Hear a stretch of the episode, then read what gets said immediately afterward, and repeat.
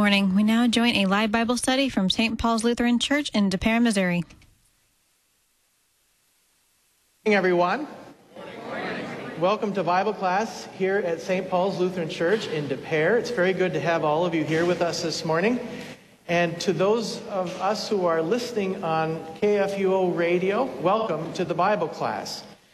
As I've said in weeks before, this Bible class is a little bit different than other Bible classes because we're not spending our time focusing on one particular book of the Bible or a series of texts from the Bible, but we're actually looking at the history of the earliest Christians. My name is Jerry Bode.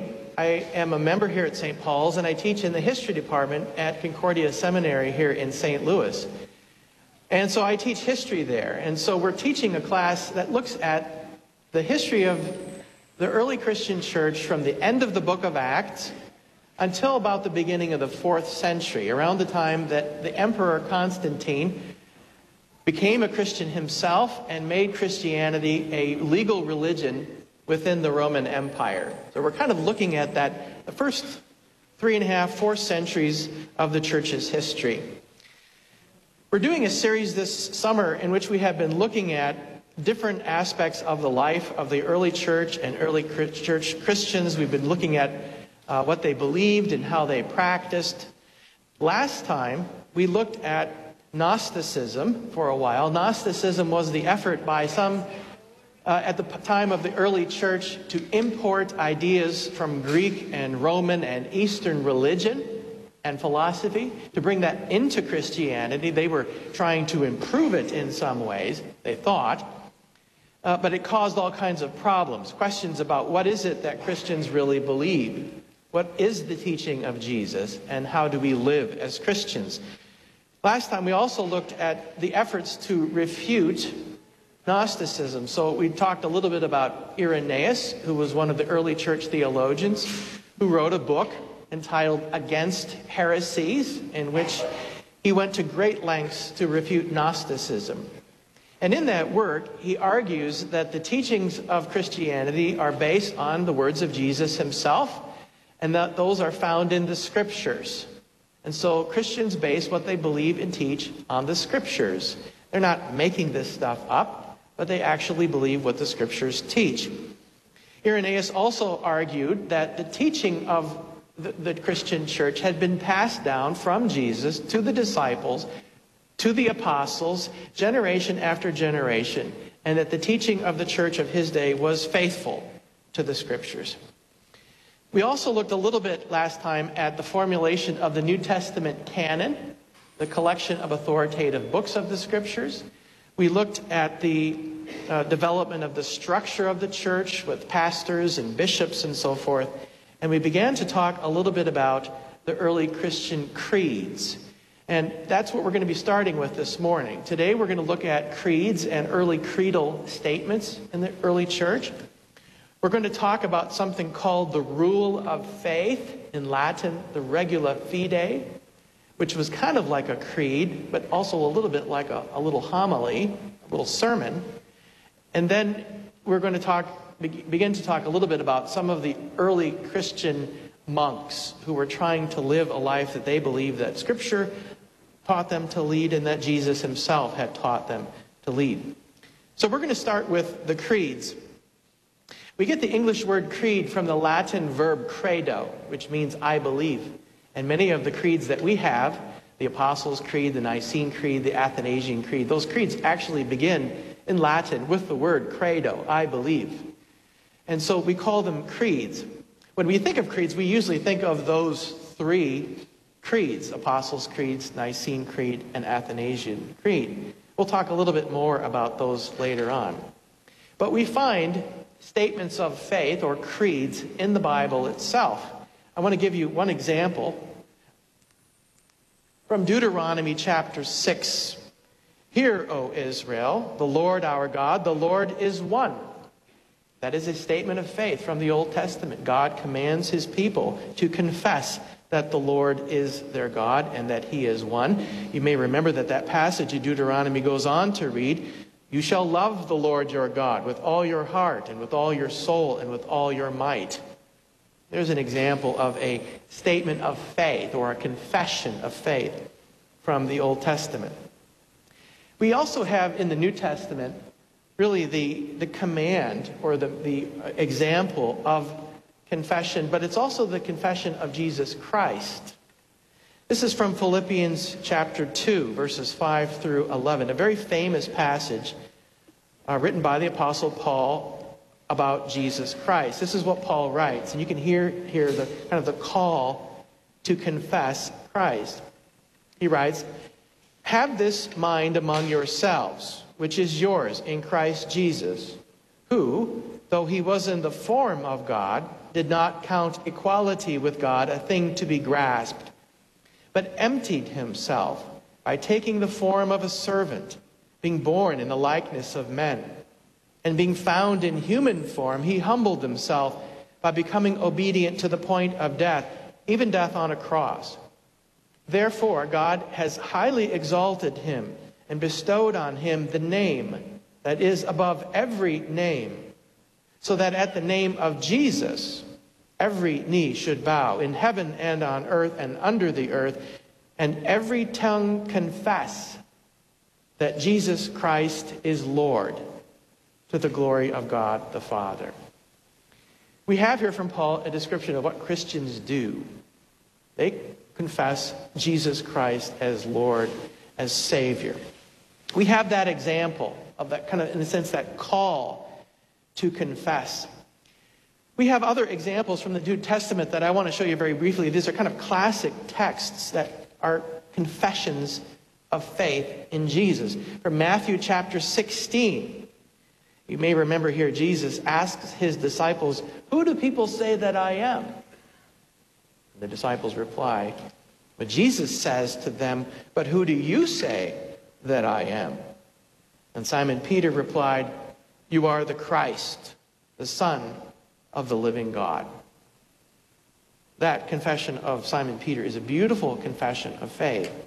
Jesus asks him, Who do you say that I am? And Peter replies faithfully.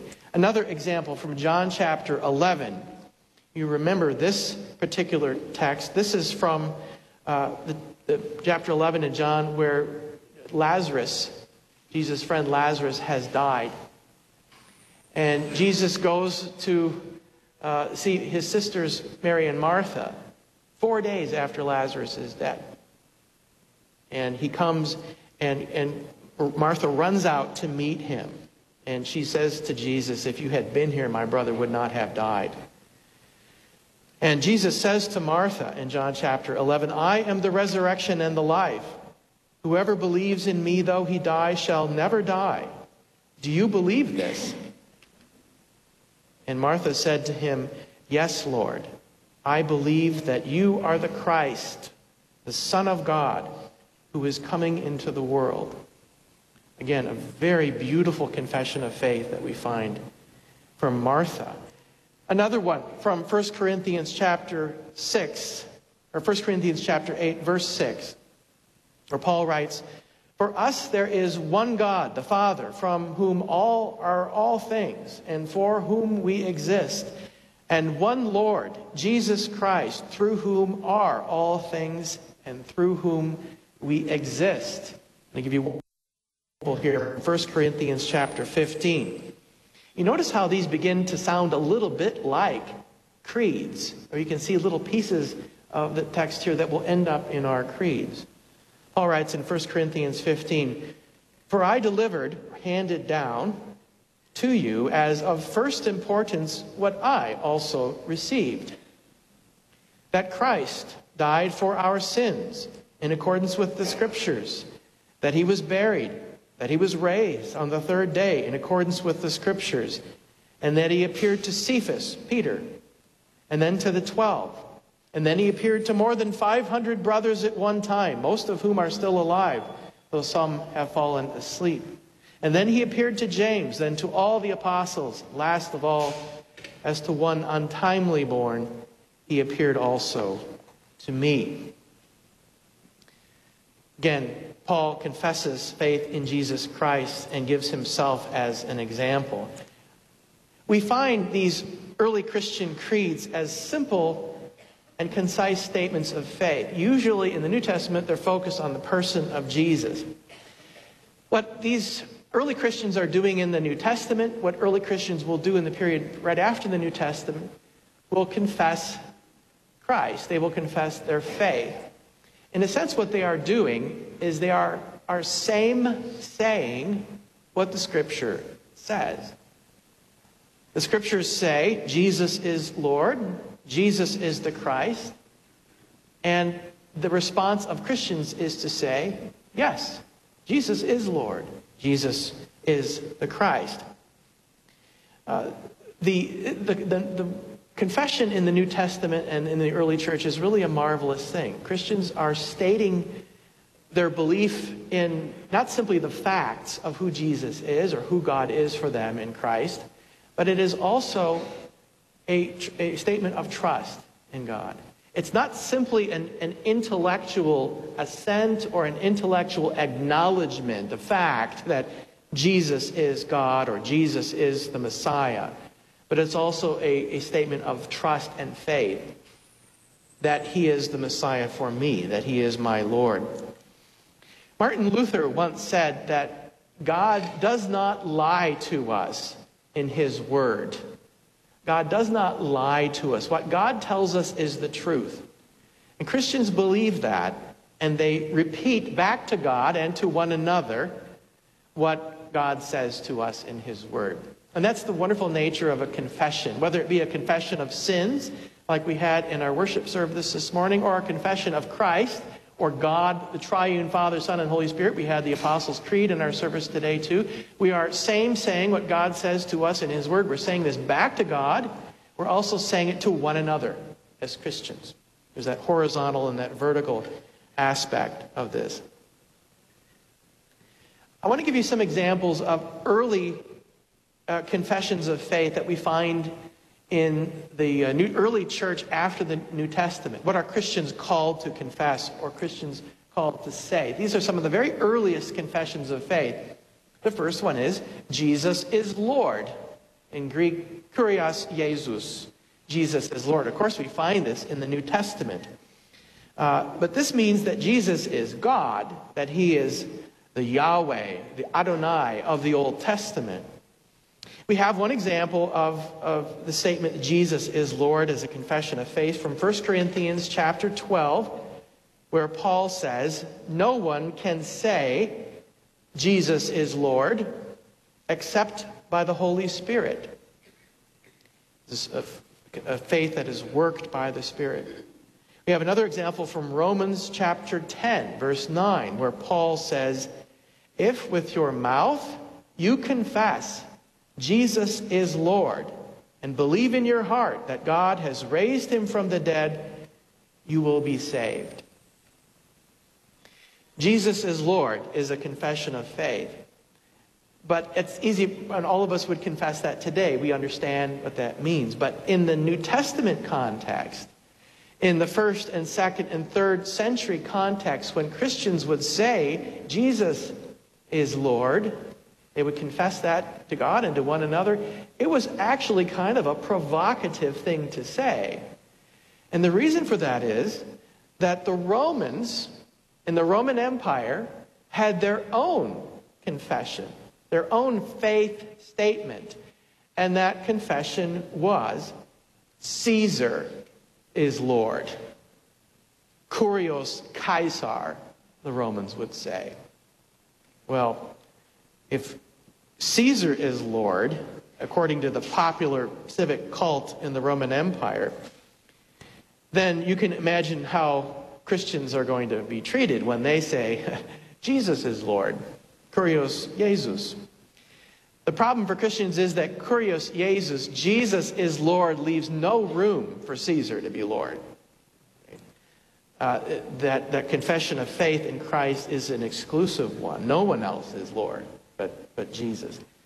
That fact that Christians are called to confess Christ as Lord and Savior and no one else, that fact is going to play an important role later on in the persecution of early Christians who would refuse to acknowledge Caesar as a divine being or Caesar as Lord. The Christians would refuse to offer sacrifices to the imperial cult, and for that reason, many of them were persecuted. So the confession of faith seems easy enough. Jesus is Lord, but it is a very bold thing to confess. It's bold in the first and second century. It is bold to confess that today, too, but that's what Christians are called to do. In uh, another example of an early confession of faith is the statement, Jesus is the Christ, Kurios Christos.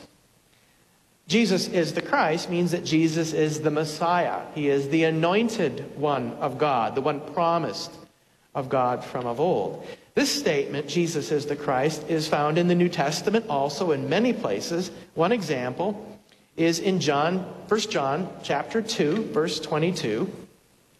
Who is the liar but he who denies that Jesus is the Christ? In Mark chapter 8, verse 30, and also Matthew 16 and John 11, we have the statement that you are the Christ. Uh, Peter says that, and Martha says that you are the Christ. Now, these earliest statements of faith like this were first used in connection to the baptism of Christians into the Christian faith. So the earliest Christians, when they would baptize, would make some kind of faith statement, an oral confession of faith in, in Jesus as their Savior. And very quickly, that confession of faith connected with baptism would become Trinitarian. It would confess not simply Jesus as God, but it would confess the triune God, Father, Son, and Holy Spirit. And after all, this makes sense. Jesus says, baptize in the name of the Father, and of the Son, and of the Holy Spirit. And Christians did that. And people who were being baptized would then confess faith in that triune God. I have here on the screen an example of one of the very earliest confessions of faith that would take place at baptism. And I'm going to read this to you. Uh, but you kind of have this, uh, you know, this dialogue between the baptizer, the one doing the baptism, and the baptizand, the one being baptized. And it goes like this. The baptizer asks the question, Do you believe in God the Father? The one being baptized says, I believe, credo in Latin. Immersion in the water. So their water is poured over them or they're put down into the water after that statement of faith. Next, the baptizer asks, Do you believe in God the Son? The one being baptized said, I believe. They're immersed in the water. And finally, the baptizer says, Do you believe in God the Holy Spirit? And the one being baptized says, I believe. And yet again, they are immersed in the water.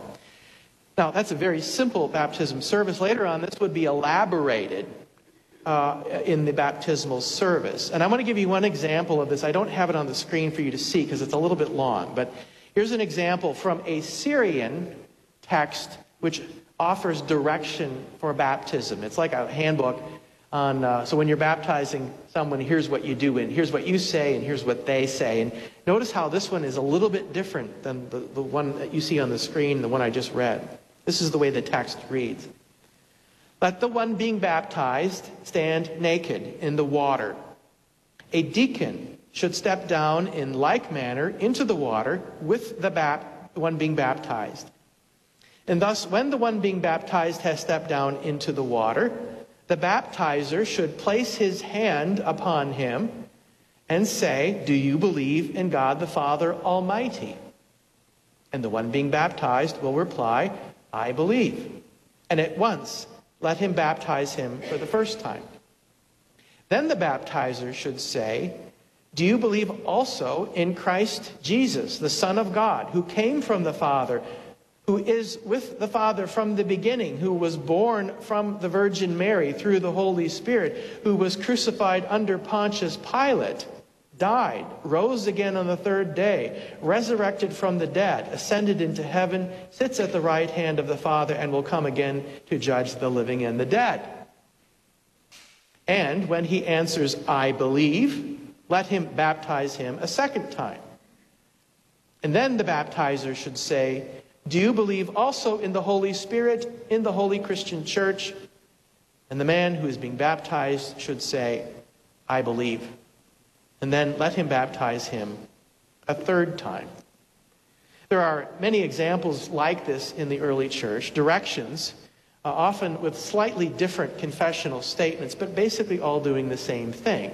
You notice what you have there in that latter example that I gave you is wording that sounds very much like we have in our Apostles' Creed. And that's really where, our, where creeds like the Apostles' Creed come from. They come from the baptismal practice. When people were baptized, the creed would be used.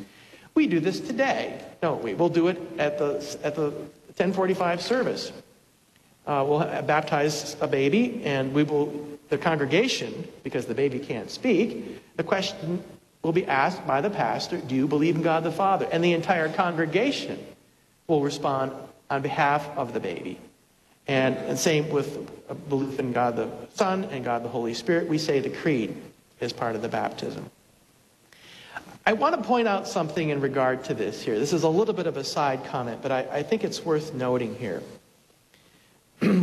Where, whether we're doing this, or we, if we say the Apostles' Creed as part of a baptismal service, or we say it as part of our regular worship service like we did this morning, we are confessing that statement of faith, that creed, not simply because it is an old practice in the church, not simply because Christians have been doing this for 2,000 years. We don't, we don't say that creed simply because it's old. Uh, we don't say it simply because uh, ever since that time, Christians have always done this in the church. It's not simply just tradition. But we actually confess the creed in our worship services today. We do this every Sunday.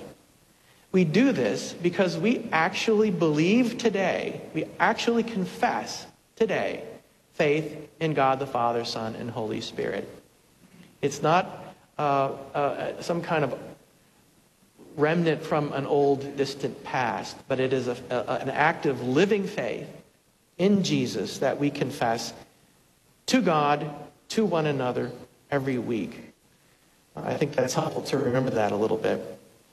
As you can imagine, these, uh, these early Christian creeds became very important in the life of the church as statements of faith.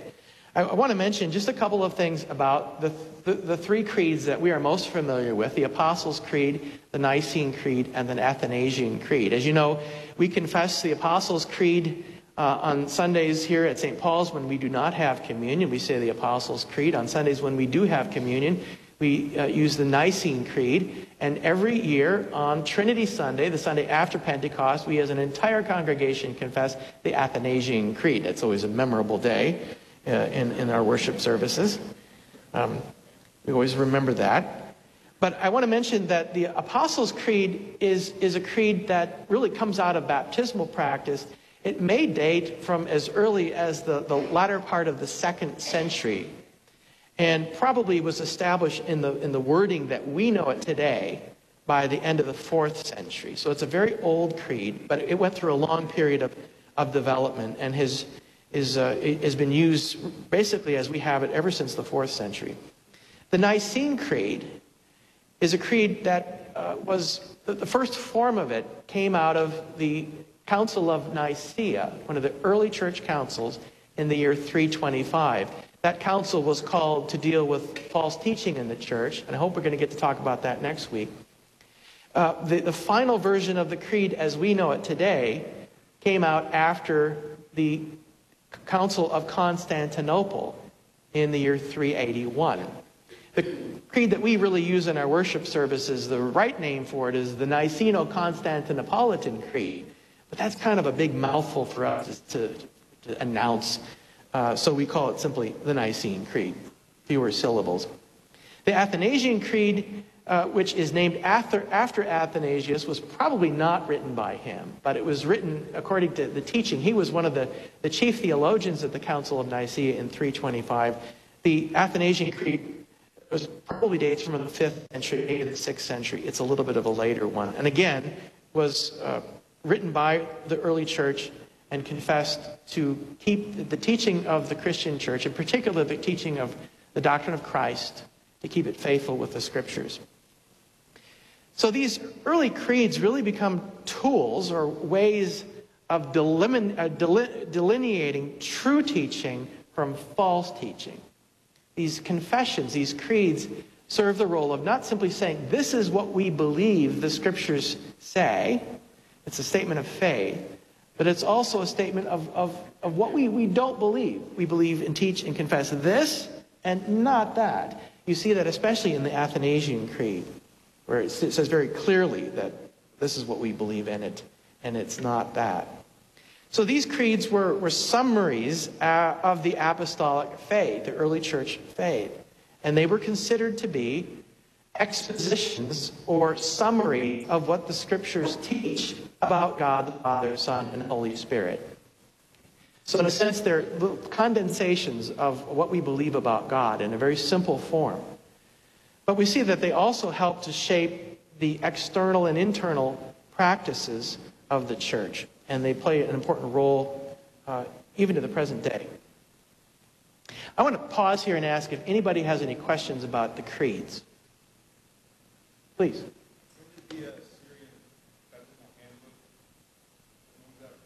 When was the Syrian uh, baptismal handbook written? Uh, I don't remember off the top of my head. I can give you a reference if you want to look it up.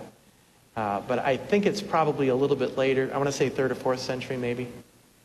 Talk to me afterwards, and I'll give you the reference. Yeah. Please.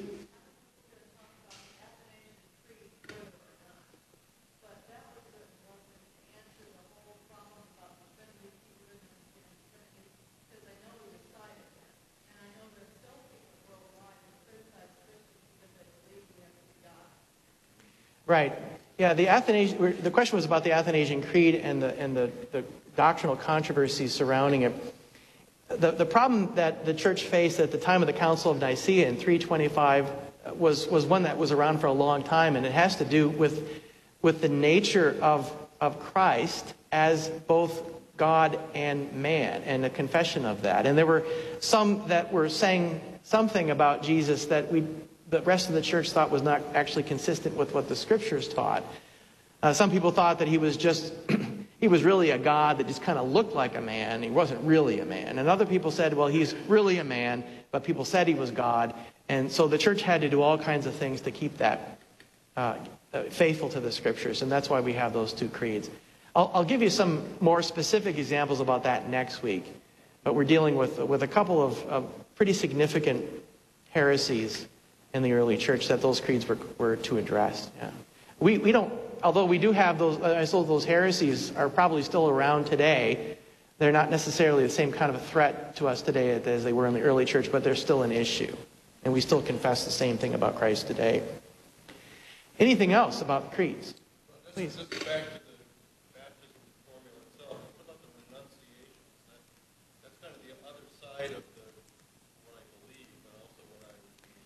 Yeah. The, uh, the renunciation of, of the devil, for example, uh, I don't know when that comes into, into the practice of the church. It was something, of course, that was revived in the, in the 16th century with the Lutheran Reformation. They brought it back in. There was some controversy about that at the time, but it, it made it through. There were some people who had an issue with it in the 16th century. But I'm sure that there is an, an ancient source for that, that um, and I don't remember where it comes from. I'm sorry. part of our It is part of our baptismal formula today. That's right. Yes. Yeah. Anything else? Okay, I would like to go on and talk a little bit about what we call the rule of faith. Now, the, the rule of faith is something kind of similar to uh, a, a creedal statement in the early church. Uh, the, the, Latin word for this is, is uh, regula fidei, but in English we call it the rule of faith. This was a, a, a, name that was given to this statement of faith by one of the early church theologians named Irenaeus, and we talked about him last time. Tertullian, another early church father, also talks about the rule of faith. The, the name was used to describe summary statements of the Christian faith. Uh, the, but they, they read a little bit more like a narrative, like a story, uh, the story of redemption. Uh, they were commonly used by the church in the second century. In some ways, they're, they're being formulated at the same times as the creeds, uh, but these are, the rule of faith is certainly earlier than the Nicene Creed or the Athanasian Creed. A regula or a rule here is a pattern, a model, an example. And we find a, a scriptural origin for the term in Galatians chapter 6, uh, where Paul writes, As for all who walk by this rule, peace and mercy be upon them. So the rule is kind of the way that we walk in, in our faith. In many cases, this rule of faith grew out of the baptismal service and the baptismal uh, confession of faith. They were later on used also to defend the Christian tradition of the faith against false teachings, especially against the Gnostics. But unlike the creeds, the rules of faith tended to vary a little bit more in their wording, and they're not necessarily tied to the Trinity so much. They may be talking more uh, about other things that the Scripture teaches. Uh, they would all claim to be faithful to the teaching of the Scriptures, but there are many different variations of this, um, of this rule of faith. When we go back to the first three centuries of the Christian church, even before the formulation of the biblical canon, we find the rule of faith playing kind of a defining and authoritative role in the church. It is fairly consistent in its content and its teaching, but but how did the church define its teaching in a simple way? How was it and how was this teaching authoritative? Well, the rule of faith is really an, an effort by early Christians to tell the story of God to the world. And they would often include the stories of creation, the incarnation of Christ, his redemption, and the consummation, the, the final, the end times. Uh, so the rule of faith would, would describe the Christian story and the Christian view of the world in kind of a narrative way. And at the same time, it would provide a, a frame of reference for interpreting the scriptures. In a sense, it was saying, this is how we understand the scriptures, what they, what they mean. But it would also ex- inter- interpret the experience of the Christian faith and life. In a sense, it would kind of say, this is, when we talk about what it means to be a Christian, this is what we say, kind of the fundamental doctrines of the Christian faith. I want to give you a couple of examples of what, these are very short versions of the rule of faith. Sometimes they would be quite long. Uh, what I mean long is a, a maybe a, a, page and a half or two pages in, in an American book today. These are, are just paragraphs, summaries that I want to give you examples of. Here's one from Ignatius of Antioch, how he described the rule of faith. Ignatius was the bishop of, of Antioch. He was eventually martyred for his faith. He wrote this rule of faith in the, in the year about 107 AD in response to the Gnostic heretics uh, and also to confess the true Christian faith. This is what he writes. Do not listen when anyone speaks to you something at variance with Jesus Christ, the Son of God, who was descended from the family of David, born of Mary, truly born both of God and of the Virgin, and who truly took a body. For the Word became flesh and lived among us without sin, who ate and drank truly, who truly suffered persecution under Pontius Pilate, who was truly crucified and died, who also was truly raised from the dead after three days, his Father raising him up and after having spent 40 days with the apostles, he was received up to the Father and sits at his right hand, waiting until his enemies are put under his feet. Now, that rule of faith is found in a letter that Ignatius wrote to his friend Trallianus. Now, you can see here, it's really kind of a story about who Jesus is. It's much like a creed, but it is a little bit different. The details are a little bit different. Notice his concern there he repeats the word truly a lot. The Gnostics would say it wasn't true. No, no. He said, no, it is true. He really did these things. He really did what the scriptures say about him. Here's another example of a rule of faith as Irenaeus described it. Remember, Irenaeus was the, was the bishop in the city of Lyon in southern France. This one dates from uh, later on in the second or early third century. Irenaeus says, The whole church believes in one God, Father Almighty, maker of heaven and earth, and the seas and all that is therein, and in one Christ Jesus, the Son of God, who was made flesh for our salvation, and in the Holy Spirit, who through the prophets preached the dispensations and the comings and the virgin birth and the passion and the rising from the dead and the assumption into heaven in his flesh of our beloved Lord Jesus Christ, and his coming from heaven in the glory of the Father to raise up all flesh. This rule, Irenaeus says, is what pastors teach the people. It's what they received from the apostles, from the disciples, from Jesus himself. Now, these rules, rules of faith would gradually over time kind of emerge as creeds. It's understandable that much of what they're saying are kind of creed like. But this process of movement from a, a rule of faith into a creed involves several different things. For example, these were statements that were spoken by the mouth. People would say these, they would confess these together, little uh, confessional summaries. But they also recognize the need for some kind of standard teaching, some kind of standard summary for the church's teaching, especially when people are questioning or disputing what Christians were saying. And then you begin to see also that these things will come into baptismal practice, the catechetical instruction. When Christians were taught the basics of the Christian faith, they would often be taught a rule of faith, or later on they would be taught the creeds and taught to confess them. So these rules of faith are really kind of like, they're the confessions of the Christian faith, but they really profess who God is and what he has done. And they're kind of like little, little tiny sermons about who God is and what he has done for us.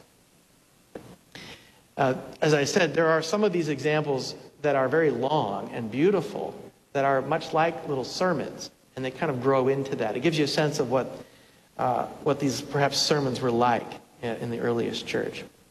Okay, that's a little bit of a discussion of the rule of faith. Does anybody have any questions about that? But you mentioned authoritative. Uh, is was it did it begin, begin a teaching that we use these to interpret certain things in Scripture? I mean, was that the idea of interpretation? Yeah, the, the idea of interpretation is, is key. You know, you have this whole problem with, with authority in the early church. It's, it's not a problem, really, until the Gnostics come along and are claiming to have another authority, which is outside the scriptures, which no one else knows about. Uh, but when, when that kind of problem enters the scene, then it becomes a question of authority for the early church. And so you find, for example, the uh, people like Irenaeus will emphasize the authority of the scriptures as the source of what Christians believe and teach. And he will emphasize the authority of the bishops as ones who have received that teaching from the apostles themselves. They're not making this stuff up. They're teaching what they were taught, and therefore we should listen to them. Uh, that was the argument that they'll make in the, in the first, second, third centuries about those bishops. Uh, but you also have things like the, the rules of faith, which is a standard. It's like saying, this is, this is how we understand this. This is what the Christian faith is. And then creeds also, which are more kind of articulations of, of uh, faith in, in the triune God, uh, which are become kind of a different kind of a standard. The rule of faith, I would say, is almost more like the, the, the seed of, of preaching, the seed of sermons, the seed of that Christian message that will be told by the early church. But it is regarded as an authority over against anybody else who, who wants to dispute it. Does that kind of make sense? Yeah. Anything else about the rules of faith? Some of them are, are really beautiful statements of faith. They're like these beautiful little sermons. I wish I had time to read you. They're kind of long, but they're, they're beautiful things. Okay. I would like to go on now and talk about uh, this is a rather dramatic change in our, in our discussion here, but I want to begin to talk a little bit about some of the early Christians who were, uh, in some cases, were second, third, fourth generation Christians who were reading the scriptures, trying to live according to the rule of faith, according to the creed. They were trying to live out their baptisms, if you will, live in the baptismal life in Christ, and who believed that it was, they found it difficult to live their Christian life in the world and decided to find another way of living. And we're going to be talking about what, what is really early monasticism, early monks. Maybe if I give you some examples, it will help explain this a little bit. One of the earliest monks was a man by the name of Anthony, sometimes called Anthony of Egypt. And he was a, a man that was born around the year 250 AD. When he was in his, in his uh, maybe about 20 years old, he was living in Egypt at a well to do family. His parents were Christians, and he had been raised a Christian. But one day he decided to go out and live in the desert by himself. His father was a well to do farmer. Anthony had a career all laid out for him if he, if he wanted. His parents wanted him to go to school. And uh, his parents really encouraged him to do this, but he wasn't interested in that. One day when he was at church, he had heard the words of Christ preached.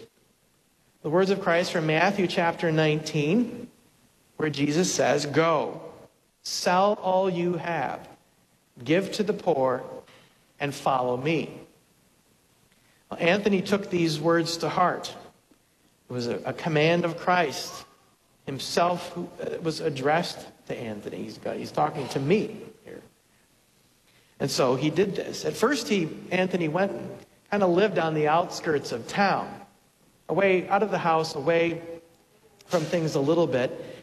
But it was too close. And later on, he moved further into the Egyptian desert, and he moved then further still out into the Egyptian desert and became isolated. He was a hermit which uh, means in desert dwelling. A hermit is one who lives in the desert. Well, people heard about him, and every once in a while someone would come, would come out to see him and uh, learn from him about how to live the Christian life out there. And eventually he attracted a number of followers.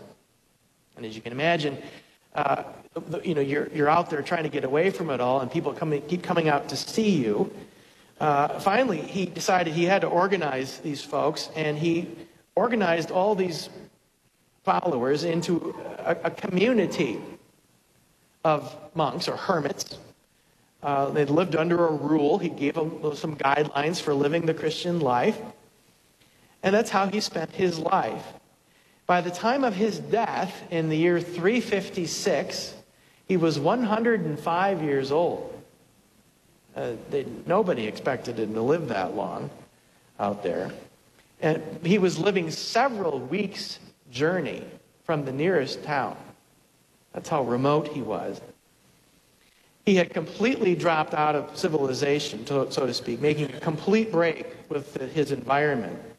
But this physical displacement, getting away from it all, was really the, the, the for him the necessary first step in living the kind of life that he believed that God had called him to lead. And there would be many people who would be influenced by this. Now, lest you think that, that Anthony just simply went out and lived in a cave, which is what they believed he did, simply went out and lived in a cave in the, in the desert. Uh, Anthony wrote, he wrote letters, he corresponded with people. He actually participated, he was a friend of Athanasius, uh, who was one of the important theologians at the Council of Nicaea. And Anthony was a theologian engaged in refuting the heresy, uh, the false teaching that the church was uh, trying to fight against during that time. So he was very busy out there, working and writing and so forth. He wasn't just living in a hole in the ground. Uh, but, but he decided that the, best way for him to live the Christian life and to serve Christ and one another was to live uh, by himself alone uh, out in, in the desert.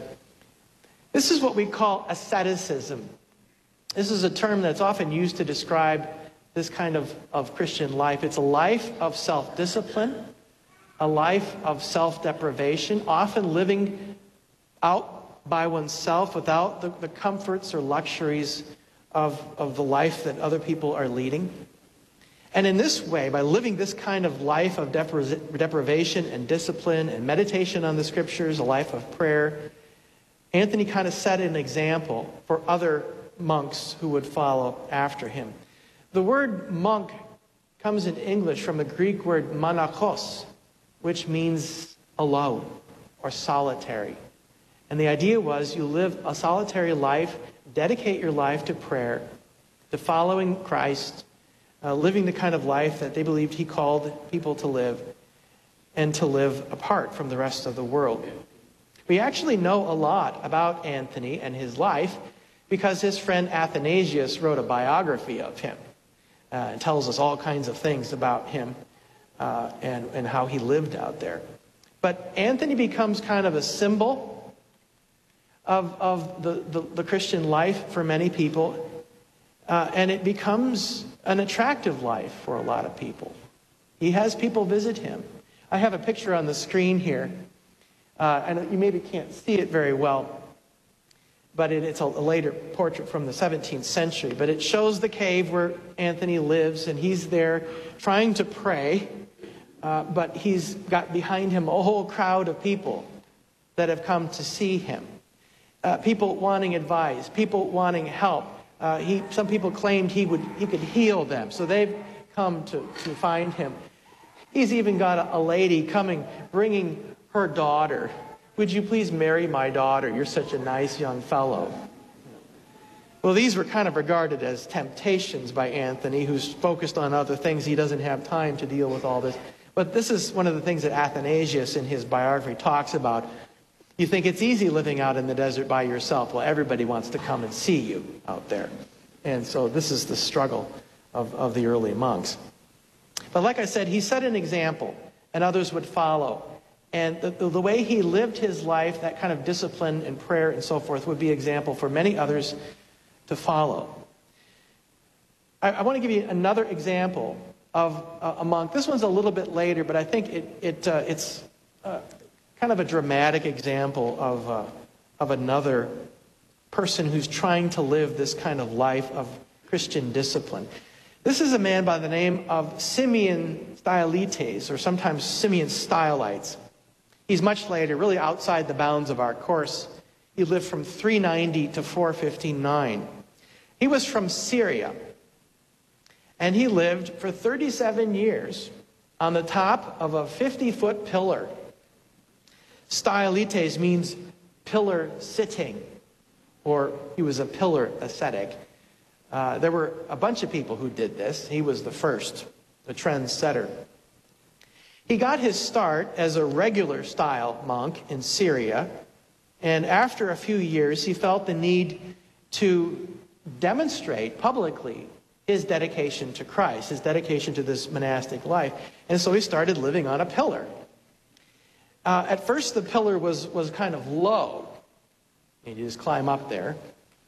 Uh, but gradually, he made it taller. He felt the need to kind of get away from the, the, everyone. Uh, so he made it 50 feet tall. He was attempting to escape the world. I mean, there's something really kind of symbolic about this, right? I mean, you're reaching towards the heavens. Lots of people came to see him and talk to him pilgrims pilgrimaged to see Simeon and ask him questions. He was very popular, widely imitated. Uh, he was the father of the pillar dwelling monks, and there would be more. He offered spiritual counseling, he prophesied, he healed people, he was a judge who uh, decided cases of law and justice. He carried on a prolific correspondence you can think about what it would be like to live up there and work up there. And he handed things down in little baskets and they brought things up to him. He didn't come down. He died up there. And I'm not making this up. I'm not being flippant about this. I'm being respectful. The man holds the Guinness Book of World's record, record for pole sitting. I'm serious. You can look it up. It's in the book. I don't have to make stuff up. This is history. But, you know, today people would try to rescue him, get him down, the poor man. Uh, but, but he was trying to live the Christian life in the way that he believed that he was called to do so. They actually made a movie about him. A movie. It's a little slow. The movie is a little slow. Um, you know, it's just, it was kind of a low budget thing. Um, and by the way, I want you to know that, that over, over time, they, they actually built a church around the pillar where he had lived. And if you look in the picture in the screen here, you can see there's a, this little, this is the, the bottom of the pedestal down here, right in the center of the stage. And there's kind of this, I don't know, a lumpy egg-like, egg-shaped stone on top of the base. And that's, at least until the year 2016, that was what was left of the pillar. Just that, you know, everybody needs to have a little chip souvenir, a relic from the pillar. It was that way until 2016, until, well, you know, there's a war over there in Syria. And the Russians, the Russians sent a missile into the thing, and it, it was a direct hit, just to a couple feet to the right here of the pillar. That's all that's left of it today. The Soviet, the Russians are very thorough in their work, and that's all that's left of it, uh, which is kind of sad. But nevertheless, that was in 2016. One thing that I want to mention about the, the motives of these monks, especially the early ones, Anthony in particular, is the, their commitment to the scriptures. These men are, are not just, you know, most, I, I would expect most of us have not chosen to live the monastic life. I don't see any monks in here this morning or people that look like monks, but uh, this is the way that they sought to live the Christian life and to follow the teachings of the scriptures. They, they believed what the scriptures taught and they lived in accordance with what they believed the scriptures taught. But the monks were really reacting against something that was happening in the church by the second, by the third century. The monks were reacting against the growing tendency in the church to live a life in the world. And as the church would grow and spread and become more important in society, and especially after Christianity would become a tolerated religion within the empire, the uh, church would take a larger place in society. The leaders in the church would become more important. In some cases, the church, the people in the church began to live the life of earthly authority. Sometimes the bishops uh, started to live like secular authorities, secular leaders, like the, the government officials. In some cases, people in the church began to prefer all kinds of worldly things. For example, power and wealth and prestige. And monasticism, or the monastic life, in some ways was a response against that. It reflected the church's rising authority and success in the world. And so the, the character of these early monks was one where they were trying to oppose what they saw happening in the church. And so they live lives of self denial and isolation, privation, austerity, asceticism, kind of a living martyrdom, a living witness to Christ. So, in some ways, it was a reaction against the culture in which they were living. Now, the, the danger of the monks uh, thinking that they were above everyone else was, was very quickly apparent. And people thought, oh, you, you think you're so good, you're so holy by living out there in a cave in the desert. Well, so there was some conflict there. But some of what they did was considered by everybody to be central to the Christian life a life of self sacrifice, a life of humility, a Christian discipline, prayer, study of the scriptures, and in this way, the monks would, would find a place in the, in the Christian church for many centuries. And they kind of became uh, the conscience of the Christian church in some ways. So, for some, this life of self deprivation will become a common way of life in the Christian church in the third century. And uh, we're going to hear a little bit more next time about life in the world, especially in the Roman Empire, and what some of the early Christians experienced. Now, these monks usually lived to a ripe old age and lived in, in peace and harmony by themselves. But we will hear of other Christians who gave a witness to their faith with a different end.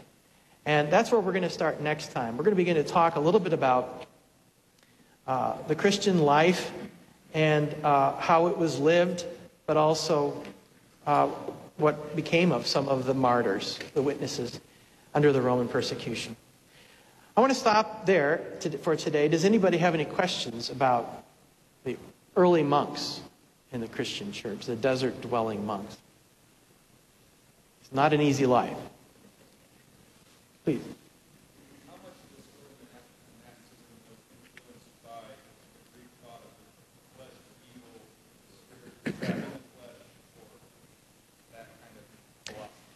Yeah, that's a very good question. The question is, uh, how much of what the monks did with kind of the, the, the um, self-discipline and, and the ideas about the flesh being sinful and so forth, how much was that influenced by Greek philosophy and the worldview at the time? I, I think that certainly that's there. It, it's part of the worldview, the culture in which they're living. It's, it's all over the Mediterranean world at the time. It kind of shapes the way that they think. But I also think that, that if you were to ask them, they may say, well, you know, we know about that. But they really thought that they were living the way that Jesus taught them to live. So this, this idea about go sell all your possessions and give them to the poor and follow me and don't take anything with you. Don't bother about a cloak or shoes or anything. Just go. That's what they were trying to do. So they would have nothing. And uh, usually these, the, the, I mentioned that Antony had a rule for his monastic community to follow. It would be guidelines, the way to live. And usually that rule said you don't you won't have any possessions. You own nothing. At, at best, the community owns things. Uh, and if anybody asks you for something, you give it to them. So it's, it's very non material. Uh, but, but you're right. This does fit pretty well with what's going on in the, in the Greek world. And to be honest, there were all kinds of uh, monastic types from other religions. In some ways, the Gnostics, many of them led, led ascetic lives or monastic type lives. So they're, they're, the Christian monks are not the only ones living this kind of a life. That's for sure. Yeah, that's a good question. Thank you. Anything else about the early monks? Very good. Thank you very much for being here today, and I'll look forward to seeing you next week. Let's close with a blessing. The grace of our Lord Jesus Christ, the love of God, and the fellowship of the Holy Spirit be with you all. Amen.